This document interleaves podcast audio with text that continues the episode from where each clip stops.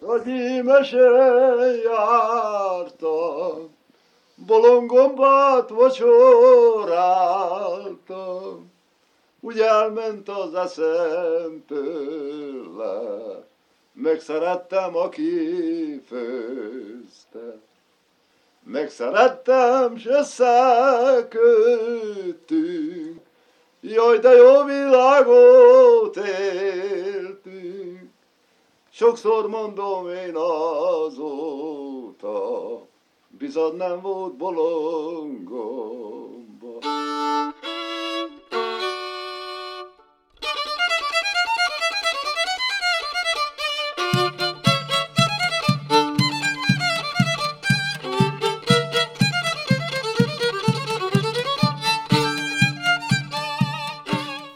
Hát akkor beszámolok róla, hogy is volt a szigeten, illetve hát ha van itt olyan, aki nem tudja, hol vagyok én, amikor nem vagyok itt. Amikor szabadságra megyek, az esetek túlnyomó többségében a családdal együtt elmegyünk Erdélybe. Van én nekem ott egy gerendaházam fönn a hegyekben, a gyergyói havasok és a hargéta közé beszorítva, és oda járok. Azért mondjuk csak rá, hogy a szigeten voltam, mert uh, egyszer régen, nagyon régen, valamikor évekkel ezelőtt itt a rádióban én elmondtam a téli tücsök meséit, és ez a téli tücsök az, aki egész télen a, a szigetre vágyik, vissza a szigetre, ahol lakik, és én is uh, így vagyok ezzel, amikor nem vagyok ott a szigeten, akkor mindig azt várom, azt számolgatom, hogy mikor mehetek már oda. Szóval eljött az idén is az a nyári szünet, amikor elmehettünk. Az idén három hét adódott, volt már több is, volt már kevesebb is. Jó volt. De érdekes dolgok estek meg velünk ez alatt a három hét alatt. Erről fog szólni ez a műsor. A zenét, ami hozzászól, úgy válogattam, hogy csupa gyimesi zenék lesznek. A házam ugyan nem a gyimesbe van, de idén megint elmentünk a gyimesbe is, ennek emlékére a zeneválasztás. Na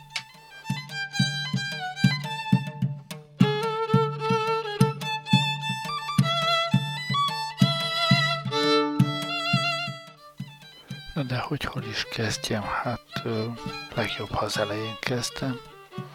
Ahogy felmentünk, mindjárt az elején egy ö, szomorú kötelességnek kellett eleget tenni.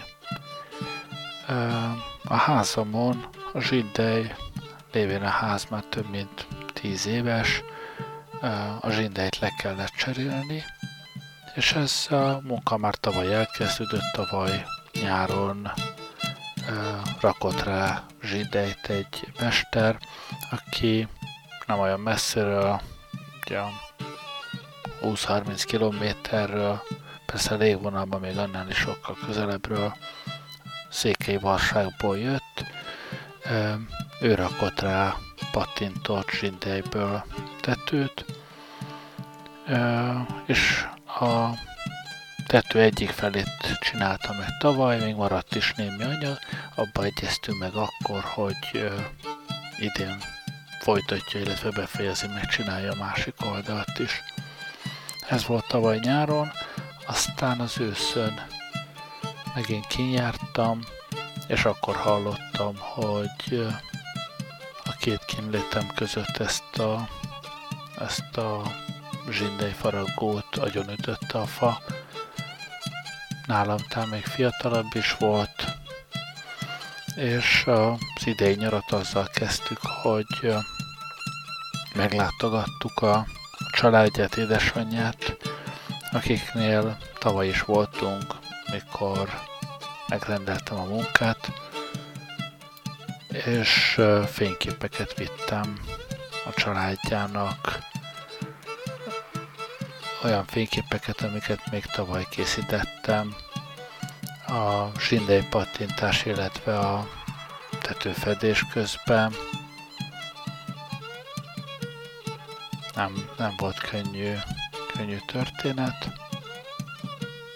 Tehát ez az életrendje. El kellett menni. Örültek a fényképnek, sírtak is egy kicsit. Kellett esni rajta.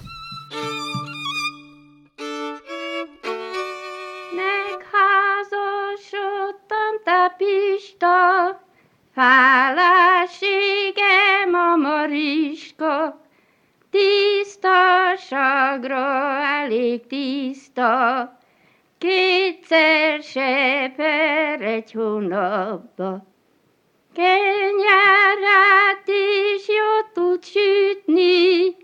Kétszer kávárkovasz neki. Három napig minkáláti, mégis kálátlan béváti. Persze azért a tető másik felét csak be kell fedni, úgyhogy ha már Székelyvarságban jártam, meglátogattam a másik fickót, akivel tavaly együtt dolgoztak. Ez nálam jóval fiatalabb,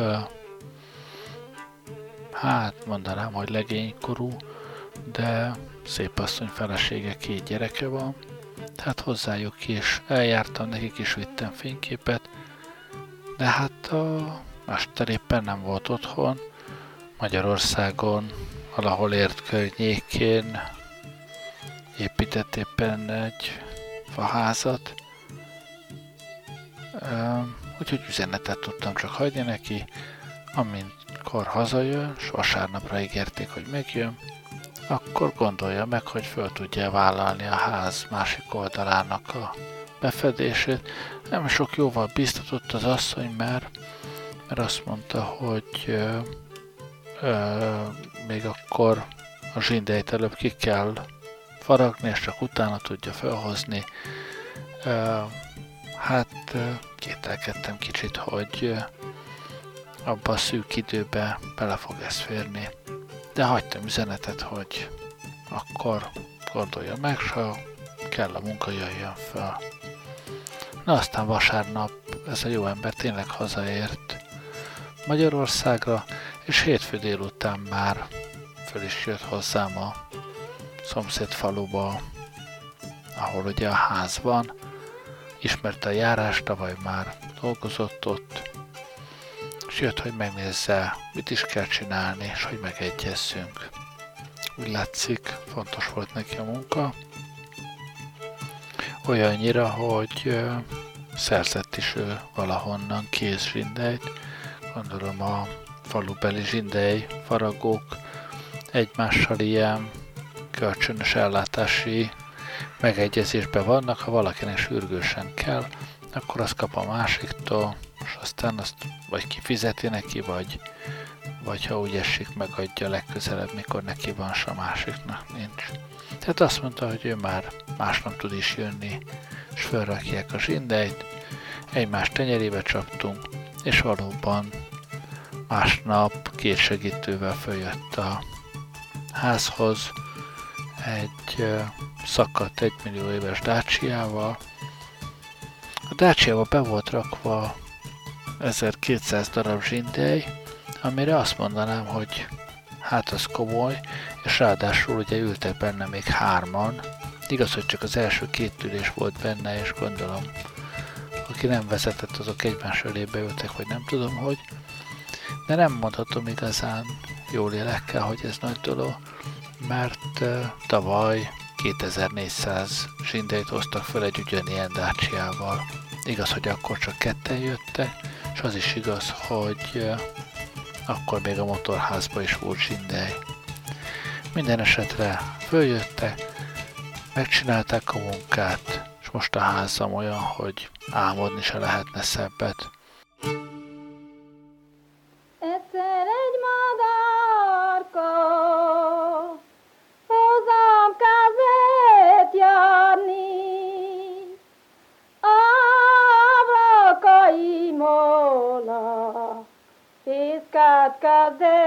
szétrakni.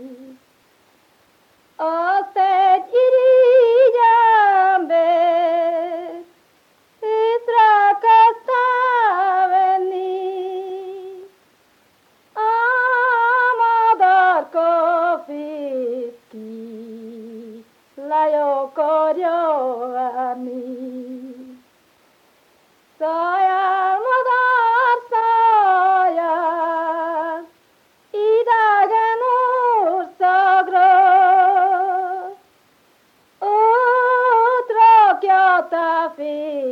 fészket, a babám ablakkára.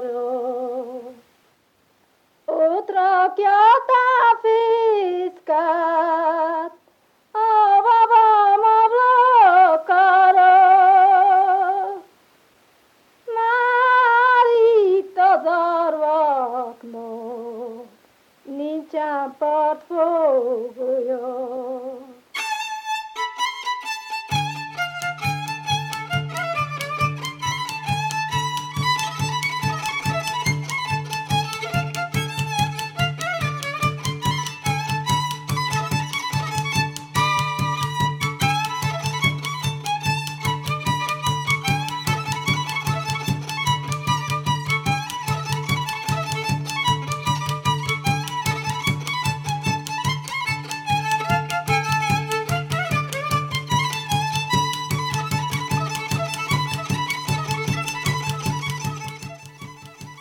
Az idei nyár másik fontos eseménye, hogy jött a medve. Na persze a medve az, az mindig jön. Ezt úgy kell érteni, hogy mióta oda járok, mindenki, aki csak hall róla, azt kérdezi, hogy láttál-e medvét, és én mindig azt mondom, hogy hát nyomát már láttam rengeteget, és ez így is van. A medve rendszeresen jár a környéken, hagy maga mögött nyomokat is rendesen. Leggyakrabban föltúrt hangyabolyok jelzik, hogy merre járt, máshol lehasogatja a fakérgét, hogy a gyantához, vagy a kéreg alatti hangyákhoz hozzájuthasson. Megint máskor megpocsékolja a, az erdőn előforduló cseresznye és megy, mármint vagy cseresznye, vagy megyfákat. Ez úgy néz ki, hogy a, a medve fölmászik rá, letördösi az ágakat, vagy azért, mert lent a földön kényelmesebben tudja fogyasztani, vagy azért, hogy a, a bocsok is hozzájussanak, ezt, ezt már éppen nem tudom. De a lényeg az, hogy amelyik ilyen fán a medve jár, hát az elég, elég rettenetesen néz ki utána. Tehát ilyen nyomokat évről évre mindig láttunk, de bár vagy 16 éve járok oda, medvét igazából élőben én még nem láttam. Illetve hát egyszer, egyszer lehet, hogy láttam, egy nagy kiránduláson, mikor éppen egy kisebb kitérőn, egy, egy ilyen mocsaras átvágáson haladtunk át, mintha láttam volna egy barna hátsót behúzódni egy bozótba, de hát körülbelül egy tized másodpercre, és aztán az vagy medve volt, vagy erdész. Ezt már soha senki nem, meg nem fogja mondani. Minden esetre eleddig ez volt a leginkább medve közeli élményem. Na most aztán viszont láttam medvét a javából. Ismétlem 16 éve járok oda, és most először. Egy barátommal jártunk épp akkor az erdőre, aki szintén szokott, vagy szokott volt vadvirágokat fotózni, mint régebben én is, és ennek kapcsán mentünk el éppen, mert elmondtam neki, hogy még mikor legelőször jártam kint ezen a helyen, akkor én ott bajuszvirágot láttam, ami egy nagyon ritka orchidea faj Magyarországon valószínűleg már teljesen ki is pusztult, vagy, vagy ha nem pusztult ki, hát senki se tudja, hogy pont hol van. Én meg azt ott láttam, hát ezt meg kellett nézni. Igaz, hogy én abban a bizonyos első évben láttam ezt, és azóta, ahányszor kim voltunk, mindig megnéztem azt a helyet, ahol, ahol annak idején láttam, soha többet nem jött elő. részben azért, mert a, a helyet is megbolygatták, az erdőt megvágták a környéken. Minden esetre kimentünk, hogy megmutassam neki, hogy, hogy uh, hol is volt. Ezt két helyen is láttam annak idején, ezt a kettőt akartuk megnézni. Na most pont mikor a, az első helyen voltunk, ahol én annak idején uh, bajuszvirágot láttam, akkor láttuk meg először a, a medvét, pontosabban én láttam meg, és mondtam neki, hogy né medve. Medve egyébként egy jó megtermett bocs volt, de egyedül. Tehát pontosan nem tudom, hogy a medvék mikor válnak el az anyjuktól. Ez körülbelül akkora volt, mint egy igen-igen megtermett nagy kutya. Berlát hegyinél istán nagyobb, de hát kimondottan medve volt. Ő is meglátott minket, egy kicsit szemeztünk, aztán elügetett a, a bozótba, és ott leült.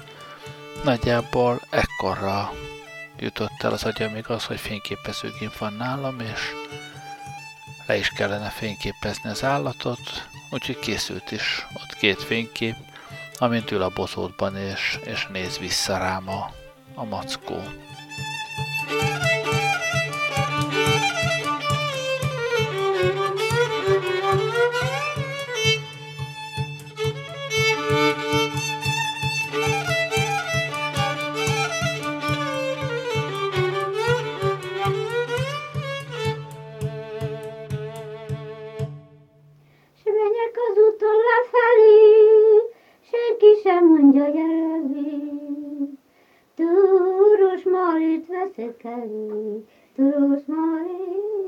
veszekeli.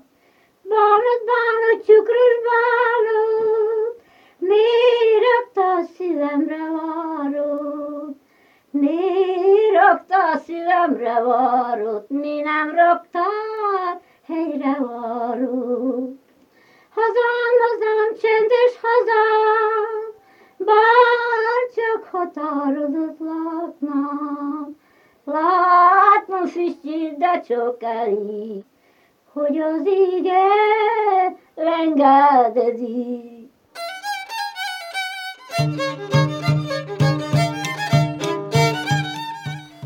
Hát gondoltam, hogy ezzel a 16 évenkénti medvelátás megtörtént, mert akkor a mackó kapta magát és elvonult.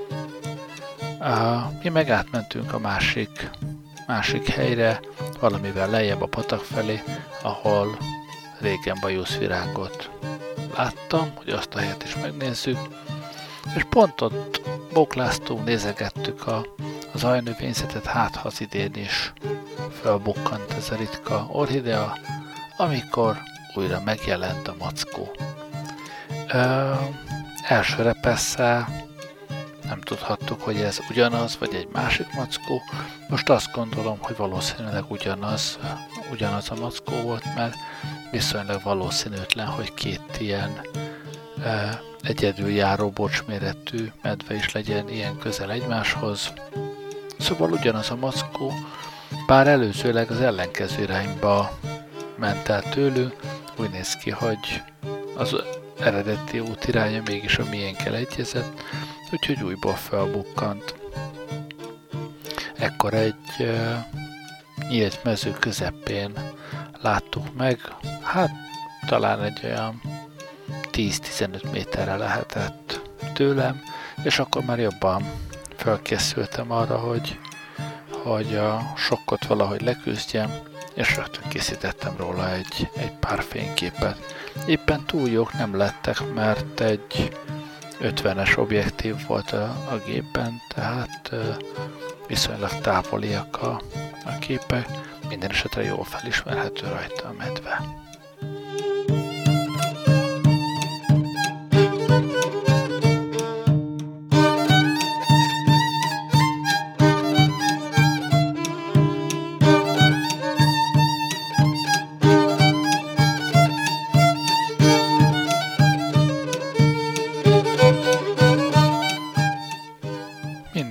Pedig történt a születésnapom előestéjén, este úgy fél nyolc tájban, de még fényes napvilágnál, és akkor még nem is voltak vége, nem is volt vége az események sorának.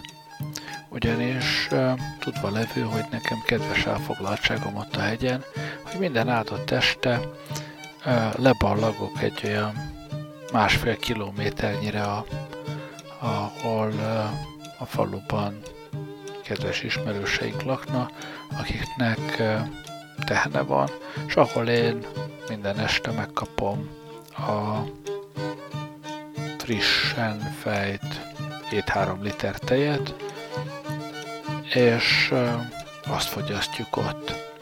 Aznap is, ahogy a medvelátásból visszaértünk a házhoz, gondoltam, hogy na akkor én most megyek le a faluba tejér, de azt is eszembe vettem, hogy nem a megszokott legrövidebb úton megyek, hanem egy kis kerülőt teszek abba az irányba, amerre a medve várhatóan tovább haladt. Hát, ha láttam még a nyomát, vagy valamit, amit már kétszer láttam, lehetett a két pontra egy egyenest húzni és meghosszabbítani. Gondoltam, abba az irányba indulok, az se nagy kitérő. Éppen még plusz 500 métert megír a dolog. El is indultam, és amikor kiértem a, az országútra, ez egy rendes aszfaltozott út, ez köti össze Székelyudvarhelyt Gyergyószent Miklóssal. Hát amint kiértem erre a műútra, hát ott ült a mackó a, az út túloldalán, kicsit lejjebb nálam, megint egy olyan 12-13 méternyire. Uh, nagyon meglepődött, hogy én kiértem ott a, az útra, nézett rám egy kicsit, én is ő rá, előrátottam persze a fényképezőgépet, villámgyorsan elsütöttem rá vagy öt fényképet, majd amikor ezen ő kicsit meglepődve leszaladt az útról a, a partoldalba, és onnan le a lentebbi mezőre, akkor még utána lőttem egy párat. Ö, az egész automata üzemmódban történt, különösebben sok idő állítgatásra nem volt, nagyjából annyi, hogy felé tartom a fényképezőgépet, megpróbálok minimálisat komponálni, hogy mégis valahogy a képbe elhelyezkedjen a medve, és lőttem is. Ez az automata üzemmód ezer esetből ezerszer működik, Jelenleg úgy néz ki, hogy kivétel az az öt kép volt, amikor Premier Plánban élt terepen tőlem 10 méterre, ott ült a medve, és a gépen most már a, a 200-as teleobjektív volt, tehát meglehetősen közeli képek lettek volna, hogyha valamiért ez az öt kép nem lett volna ötszörösen túl exponálva. Hogy ez miért történt, nem tudom. Lehet, hogy valahogy későn vettem le a védőkupakot az objektívről, és, és ez zavarta meg az automatikát, de hogy öt képen keresztül így túl exponáljon, aztán pedig készítse a rendes képeket, hát ez egy egészen sajátságos hiba, valószínűleg Murphy törvénye okozhatta leginkább. Minden esetre Azóta még nem néztem meg egy monitoron, de ott van az az öt kép, amin mindegyiken látszik a medve, de hát fehér alapon, kicsit sötétebb szürkével. Tehát képnek semmiképp sem lehet őket nevezni. Azok a képek, amik már elég távoliak, mikor már leért a, a mezőbe, azok technikailag rendben vannak, csak hát persze azok megint távoli képe. Ezeken is jól látszik, hogy medvéről van szó, csak éppen nem azok a közeliek, amik, amik így beégtek. De hát talán 16 év múlva újra láttam, és akkor hát ha jobban sikerül a fénykép is.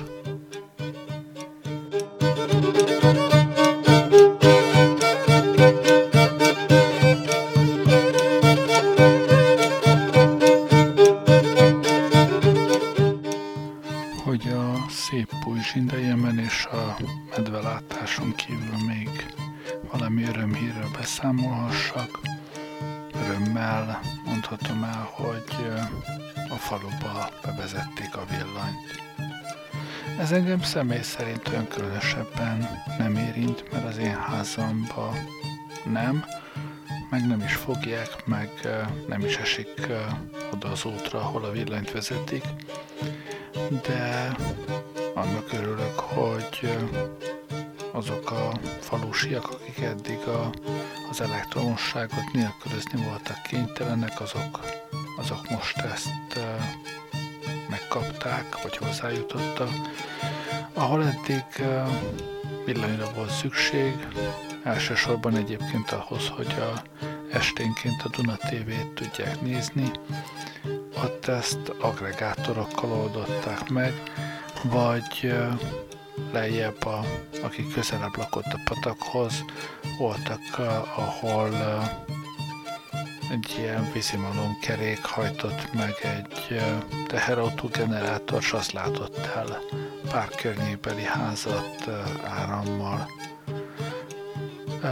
Egyik se túl olcsó mulatság, mert az agregátornak ugye benzin kell, nagyon sokat költöttek rá,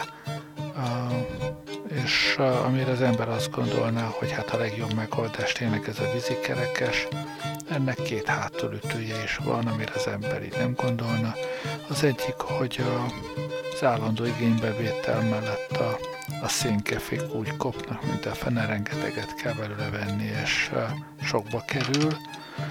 A másik, ami még ennél is izgalmasabb, hogy hát telente bizony ez a, az egész szerkezet rettenetesen be tud fagyni a jégbe, minden mellett, hogy a patak maga nem fagy be, a patak az folyik, de az az oldalcsatorna, amiről az ilyen vízikerekeket meghajtják, az, az keményen eljegesedik, naponta egy-két órát kell rajta jeget törni, ami azért nem, nem könnyű mulatság. Ehhez képest az, hogy Pósznáról jön a villany, feltétlenül jelentős előrelépés. Amennyiben ez engem mégis érint, az talán az, hogy a falu egyetlen mikroszkópikusan is alig látható boltjába is van most már ezzel villany. Villany hiány eddig hűtőszekrény sem volt. Most van három is, egyikben hűl a sör, ami a teljes közönséget nagy örömmel tölti el, a másikban húsáról felvágottak, a harmadikban pedig fagylalt van. Um, nem kell uh, a legalapvetőbb uh, hűteni való áruért is uh, lentebbi faluba elmenni, ha az ember hajlandó megfizetni ezt a felárat, hogy, hogy uh, oda hozták helybe a, az árut szóval villany van a faluban. Másrésztről kellemetlenebb hír is volt, mégpedig az, hogy az idén senki nem akarta lekaszálni a, a szénámat. Ez idáig ez sosem volt probléma, illetve hát tavaly már nem ment olyan könnyen. A falubeli állatoknak kell a szén a télire, téle, uh, nyáron rendszeres programja a helyeknek, hogy nagyobb legelőket kaszálnak le, és a lekaszált szénát megszállítva szénapadlásokon tárolják, hogy télen a tehenek, juhok élelemhez jussanak. Az idén már elég jelentősen megcsappant az állatállomány a faluban. Tavaly sem volt már nagyon sok, de a tavaly a nagy szárazság miatt sokat el is adtak, kevés volt tavaly a széna így aztán az idén mindenki, aki, akit kérdeztem, hogy feljön-e lekaszálni, elvinni a szénámat, azt mondta, hogy hát neki amilyen kevés állata van, ahhoz van saját területe is bőven elég, ő neki ez a széna nem kell. Sokáig úgy nézett ki, hogy ott marad, vagy esetleg, esetleg veszek egy motoros kaszát, és magamnak kell levágni, de hát akkor még mindig mit csináljak a levágott szénával, fölgyűjteni mégiscsak rosszul esett volna. Még nem aztán végül egy véletlenül arra tévedő ember, aki valamivel arrébb a saját, illetve egy rokonának a, a földjén kasszát, azzal beszélgettünk el, és kérdeztük meg, hogy hát ha már itt kasszál, akkor nem kellene neki ez a széna is. És mondta, hogy hát a jó földnek néz ki, meg szép az a széna. Hát most nem tudja megcsinálni, de akkor visszajön és levágja. Gondoltam persze, hogy hát úgy jön ez vissza, ahogy, uh, ahogy senki, nem, nem látom soha többet, de már másnap uh, valóban visszajött és lekaszálta. Csak hát azt mondta, hogy uh, ő fölt akarni már, mint hogy megforgatni, és aztán bogjába rakni nem tud följárni, mert ő, ő nem ebbe a faluban lakik, ő lent Gyergyói faluban él és dolgozik, ide csak kaszálni jött fel.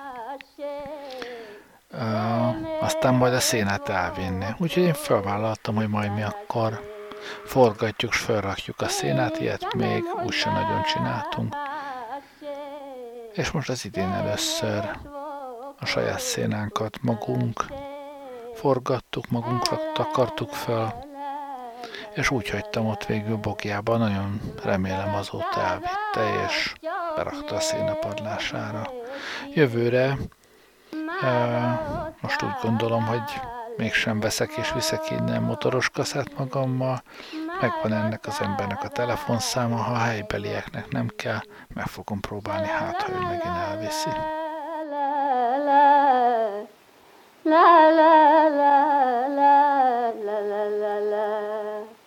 S már én csak egy játszáráttam, S avval és még elégettem, avval és még elégettem,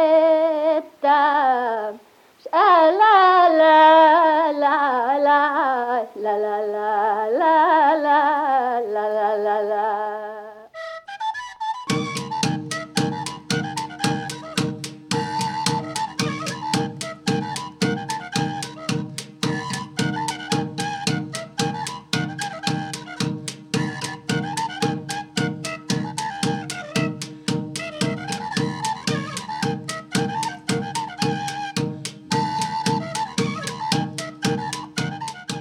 De hát itt uh, minden múlik az idős, én még mindig nem beszéltem arról, amikor a gyimesbe jártunk.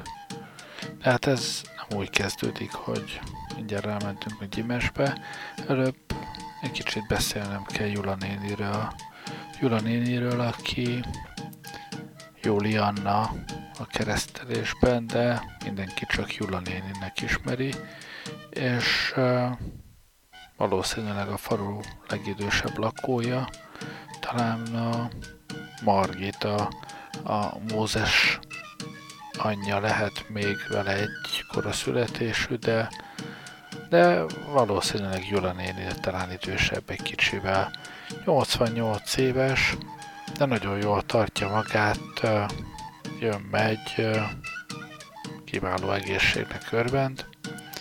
Esténként gyakran üldögél, ott, uh, ahonnan én a teját uh, viszem, elbeszélgetünk, és az egyik ilyen beszélgetés során merült föl, hogy uh, ő nem odavalós eredetileg, ő egy gyímesekből származik.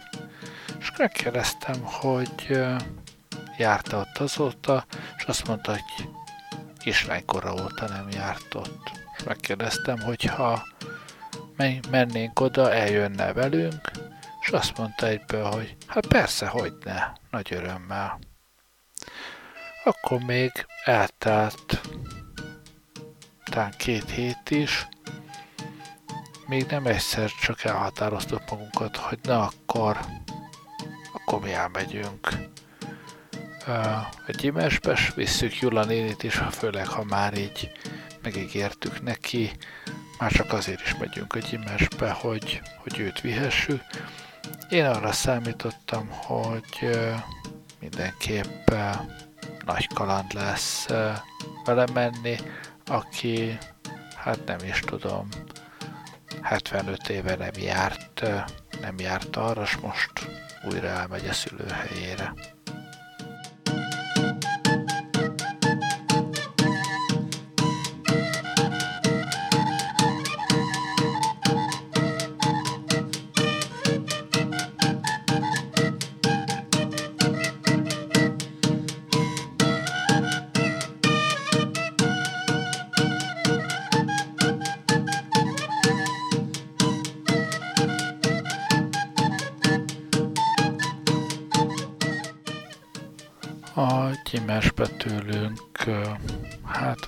120-140 kilométert kell odébb menni, és a helyi út és falu viszonyok ezt két óránál lényegesen rövidebb idő alatt nem teszik lehetővé. Jót beszélgettünk az úton, és kiderült, hogy Jula néni és a családja valójában már öt éves korában eljöttek a, a gyimesekből.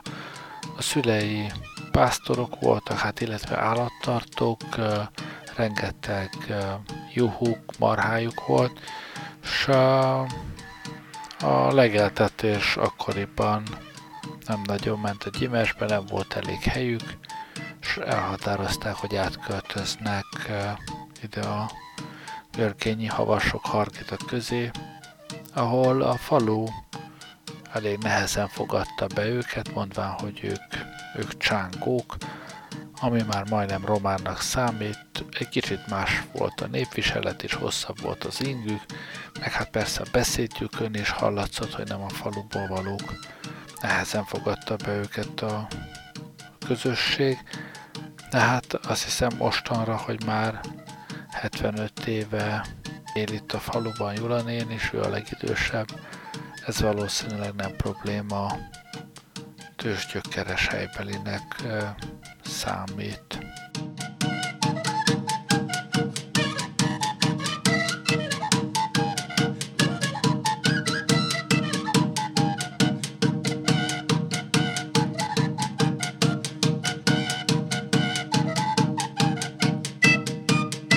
Kertem a tatrós vizek kimosta.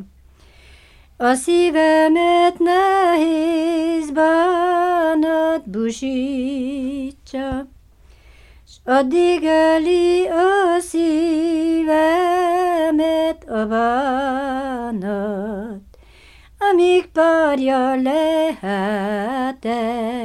a babámnak. Szárazágon az fűtyeri a rigó. Katonának besorozott a bíró, Hadelbíró, huncut bíró, megbánod, még az éjjel a lejányoddal hálok. S amikor annak harminc kilenc hete lesz, Megnézheted lányod elébe mi lesz.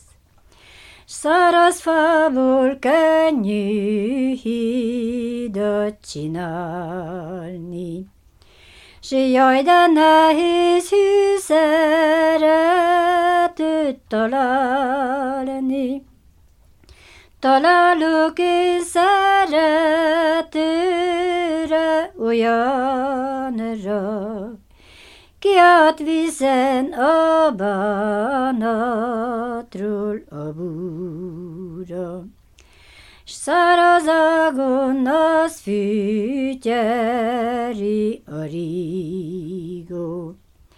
Szerelemből nem parancsol a bíró, sem a bíró, sem a jegyző, sem a pap, mert a legén a szeret, akit akar. Én is azt szeretek, akit akarok, még az anyám szavára se hallgatok.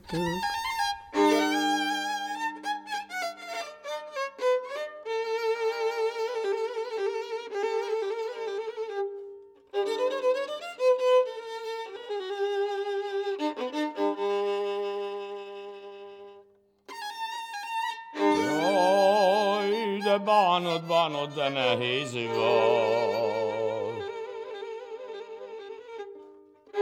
Berékodj a szívemen volt. Jula néni aztán útközben, és ott a helyszínen is sokat mesélt nekünk.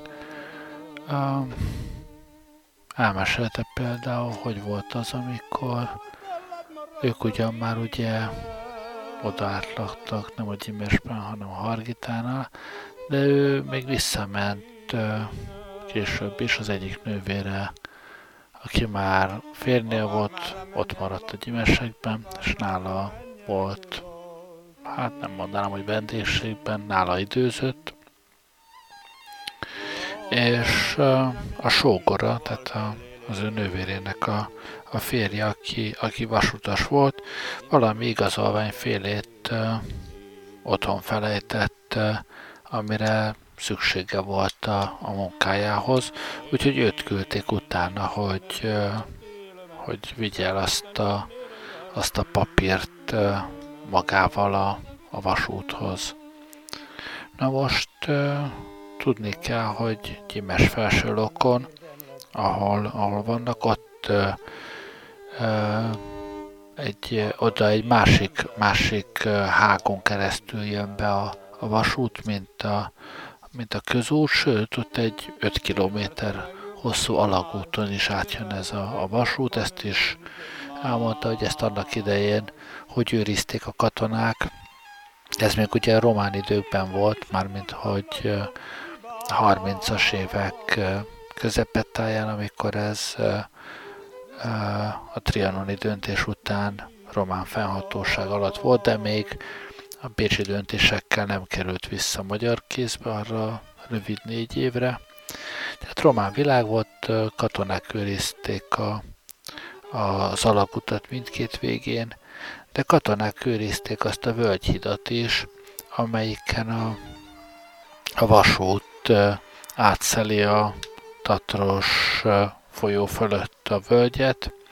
Ez egy meglehetősen nagy híd, ma is áll, és ezen a hídon kellett neki végig mennie ahhoz, hogy elvihesse magával ezt az igazolványt, de hát ő még kislány volt akkor, olyan tíz éves forma, és ezt a hidat is ugye katonák őrizték, őt ugyan átengedték, hogy menjen, de hát ő a, a hídon, ami, ahol a, a talfák között ilyen plélemezeken kellett átmenni, ö, megijedt, nyilván a magasságtól, félhetett, hogy leesik, úgyhogy ő csak lekucorodott és, és sírt, úgyhogy végül aztán a, a katona kézen fogva vezette át a, a román katona kézen fogva vezette át őt a, a túloldalra, hogy elintézhesse ezt, a, ezt az igazolványügyet a sógorával. Aztán persze visszafele úton már, már több esze volt, nem fönt ment a, a völgyhídon, hanem szépen leereszkedett a, a völgybe, ott a, a patakon, ami amúgy nem egy, nem egy olyan végtelen nagy víz, azon pallók voltak átfektetve, azon simán át tudott menni, és így egyszerűbben hazajutott, mintha visszafele úton is a, a vasúti hídon akart volna átmenni. Azt is elmesélte, hogy ezen a bizonyos 5 km hosszú alagúton is jártak ők át lóvész település felé, és ebben az alagútban milyen boltíves beállók vannak a, az alagút oldalában, ahol a, a arra menő gyalogos be tud húzódni, amikor épp egy vonat jön arra, hogy ez milyen félelmetes is volt. Persze az alagútba se engedtek be ám akárkit, őt speciál beengedték, mert a, a sógora ugye vasutas volt, és a vasutas dolgozók, illetve azoknak a hozzátartozói mehettek csak keresztül az alagúton, vagy ahogy ő mondta, a. Jaj, de nékem a legtöbb jutott volt.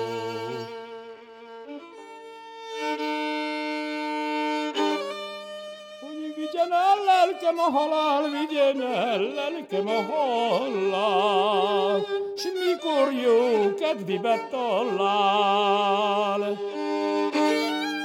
Jaj, de mikor jó kedviben talál.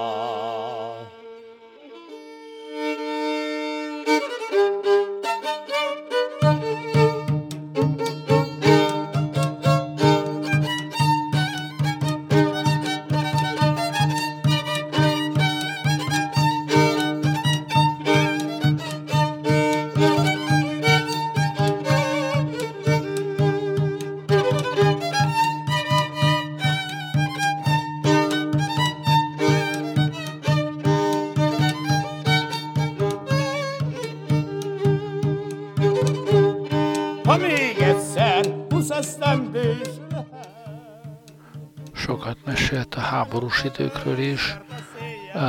Ez már a gyimesekhez nem kötődik, addigra ő már 20 éves volt, talán már férhez is ment a helyi kocsmáros fiához. Egyébként ma is a, a volt kocsma épületben lakik, nagyon takaros kis ház. Szóval háborúról mesélt, hogy ment át ott a völgyön, a front többször is oda-vissza. Ö, Milyen volt, amikor ott ö, géppisztolyoztak, bombáztak. Ahogy mondtam, a szüleinek ö, rengeteg állata volt, de mások ö, állatait is legeltették, azokat akkor elcsapták, elengedték, hogy menjenek, amerre látnak, azzal, hogy úgy talán több megmarad, mint hogyha bejövő oroszok egy csomagban, egy csomóban találják meg őket, és hogy mentek el a testvérével? Ők megkeresni ezeket a, a marhákat, amikor nagy lövöldözésbe keveredtek, mármint hogy ők nem lövöldöztek, csak körülöttek, körülöttük lőttek mindenfelé, és hogy ez milyen meghatározó élménye volt neki. Aztán persze a marhákat később hiánytalanul mind megtalálták, nem lőttek le a háborúban egyet se, csak az emberekből, de azokból jó sokat. Katonát is mesélte, hogy látta a sérülteket, halottakat, és a helybeliek közül is voltak sokan, akik, akik bizony a háborúban haltak meg, akár úgy, hogy elvitték őket katonának, akár úgy, hogy ott helyben haltak meg a, a harcok közben. Akihez tejért járunk, egyébként annak az édesapja is a, a háborúban halt meg. A háború legutolsó napjaiban hívták be frontszolgálatra, és, és soha nem jött vissza. Mondták neki ugyan többen, hogy bújjon el, most már jönnek a, az oroszok. A hadseregnek már, már nincs hatalma, nem tud vele mit kezdeni, ha, ha nem vonul be a behívóra, de hát utólag könnyű okosnak lenni, hogyha akkor elbújt volna, túlélhette volna a háborút, akkor úgy tűnt, hogy, hogy muszáj menni, mert aki nem vonul be a behívóra, az meg dezertőr hazáruló, és kivégzik. Nyilván nem végezték volna ki, mert a, a horti rezsimnek már nem volt alkalma ilyesmire, hogy a, aki nem vonul be, az ellen bármit tegyen, hiszen bejöttek az oroszok. Ő bevonult, még a háború legutolsó napjaiban, és, és meg is halt, sose látták többet. Mihez megyek a? De jól látom, nem lesz abból soha semmi se. Tizenkettőt leveretek belőle.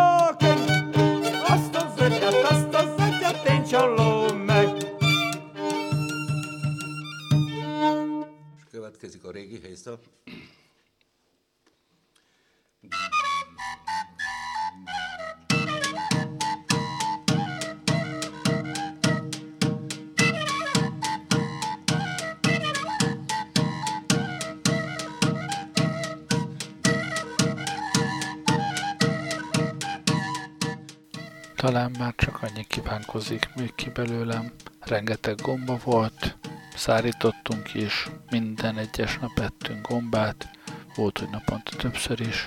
Sokat kirándultunk, felmentünk az egyes kőre, a délhegyre, erre-arra. Nagyon jó volt a nyara.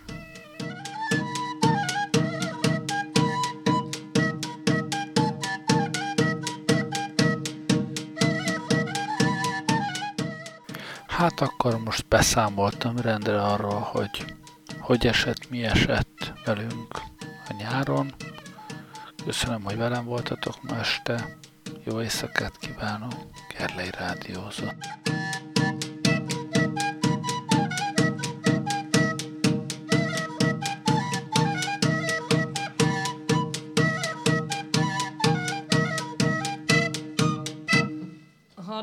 Mikor fiatalok voltunk, morákol voltunk a hegyeken. És egyik egyről a másikra távol volt, úgyhogy beszélgettünk, nem hosszadott. Kellett hűgássunk egyik a másnak, hogy jeleztünk a leányok a legényeknek, a legények a leányoknak. Akkor hűgáttünk. Kiáltottam, Lázár, hó! Jössz este keresztül hézam! Hú, hol vagy Évo? Nem láttad egy, tehát nem kaptam meg, hé, lehet, hogy keresztül menjek, de nem biztos. Ö, Lázár, ha nem kapod meg, akkor is gyere a túl. Hűgettem, kiajtottam neki. Így volt az élet, akkor már fiatalok voltunk. Most már nem kell hűgessünk, mert közel vagyunk.